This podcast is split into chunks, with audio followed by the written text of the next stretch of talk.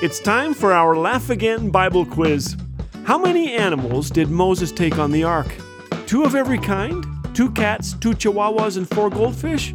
Or none? The answer? None. Moses didn't go on the ark. It was Noah. Unfair question. The first five books of the Bible are called A. The Gospels, B. The Pentateuch, C. The Fabulous Five. The answer is the Pentateuch, though Moses didn't call it that at the time.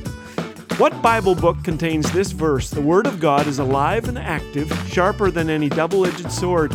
Is it Hebrews, 1 Corinthians, or Second Opinions? The answer Hebrews, Hebrews 4:12. Make time to open your Bible today and put its knowledge into practice. This is Laugh Again with Phil Callaway. If you'd like to hear the regular daily program or discover all things Laugh Again, visit us at laughagain.ca. Laugh Again, truth bringing laughter to life.